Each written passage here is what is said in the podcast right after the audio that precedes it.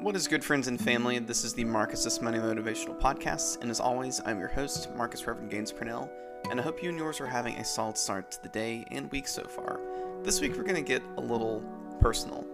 I don't know about you, but when I've slowed myself down to catch up with my heart, I've had multiple reality checks, some of which have felt like getting hit by a freight train. There was one particular moment last week where I was meditating quietly on my couch and started to cry thinking about how much I've missed what I will call normal life because of our circum our current circumstances, excuse me. I've said this before, while I would argue that I'm in the best spot of my life, it doesn't mean that I don't have moments where my emotions and feelings flare up. Maybe you can relate. But what am I trying to get at though? For this week's MMM, I just wanted to offer a bit of encouragement, or at least what I hope to be an encouragement. You are not alone. I will not make claims like I know exactly what you're going through because I don't, nor will I ever. I think anyone who ever says such a thing takes away from what that person is experiencing personally.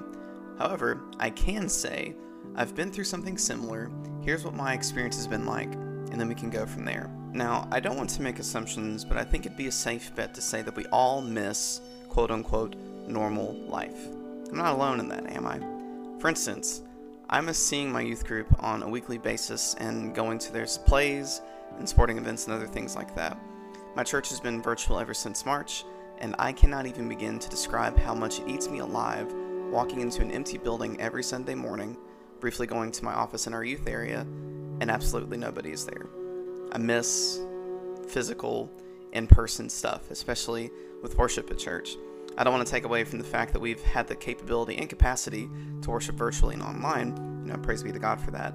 Because in fact, I'm thankful that we're able to do this in the midst of what's happening in the world I just miss the physical presence of people, like I'd imagine so many others do, maybe yourself included. But there are other things that I miss, but all that to circle back to this thought you are not alone.